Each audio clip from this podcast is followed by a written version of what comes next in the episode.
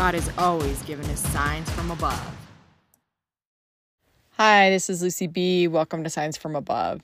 So, today I want to share a pretty short but powerful story that happened uh, in South Carolina in 2004.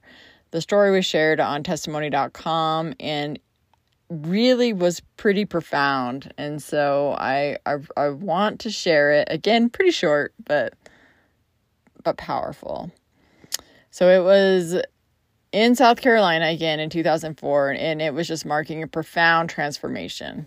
It was a tale of the worst and best days when faith wavered only to be reignited by a miraculous turn of events.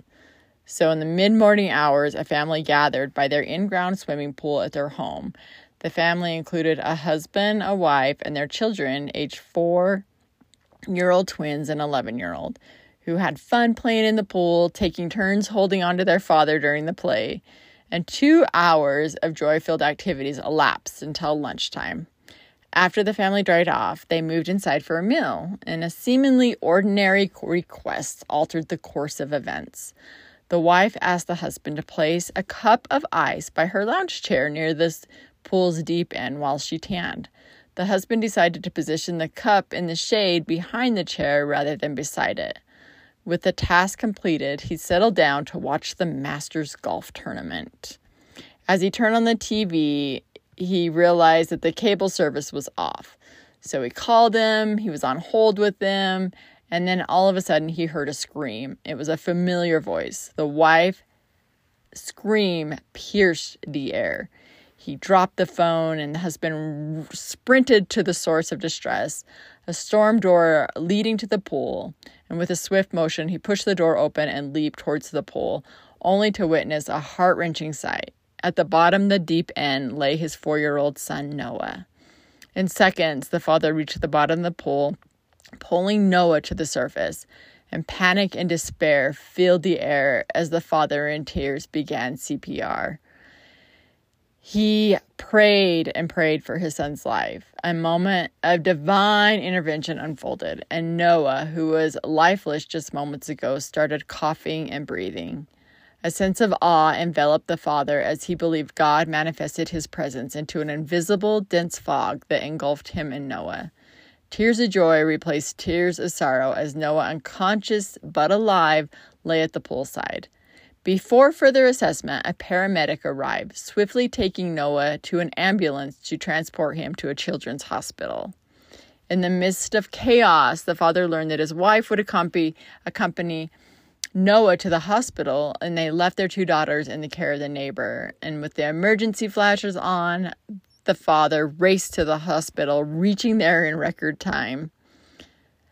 At the hospital emergency intake, a moment of uncertainty unfolded as the father saw his wife standing with a priest. Fear gripped him, thinking something had happened to Noah. To his relief, Noah was still unconscious but breathing, and medical professionals were attending to him.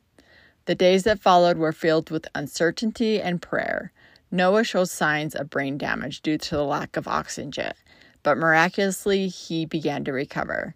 As Noah lay in the hospital, he uttered words that left a permanent mark.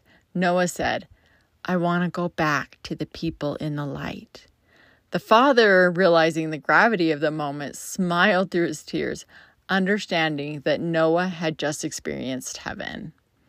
Another miracle was that if the father had not put the cup behind his wife's chair, forcing her to get up and noticing Noah at the bottom of the pool. The father stated it was the worst and best day of his life because in a moment he was holding his dead son, and the next moment his son was alive again. Noah had been underwater for approximately 10 minutes that day, and he did not receive any brain damage, which the doctors could not explain how. He no longer believed in Jesus, but knew Jesus. Today, Noah is a thriving 23 year old, having overcome the odds. The family ordeal transformed doubt into unwavering faith, turning a moment of tragedy into a testament into the miraculous.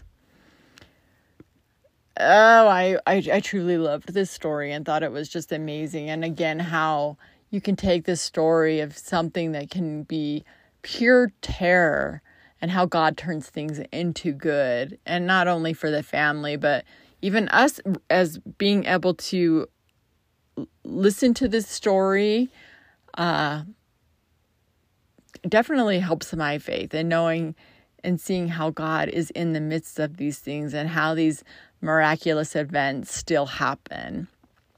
The verse that came to mind was in Psalms, and it was, I cried to him with my mouth, and a high praise was on my tongue. If I had cherished iniquity in my heart, the Lord would have not listened. But truly, God has listened. He has attended to the voice of my prayer.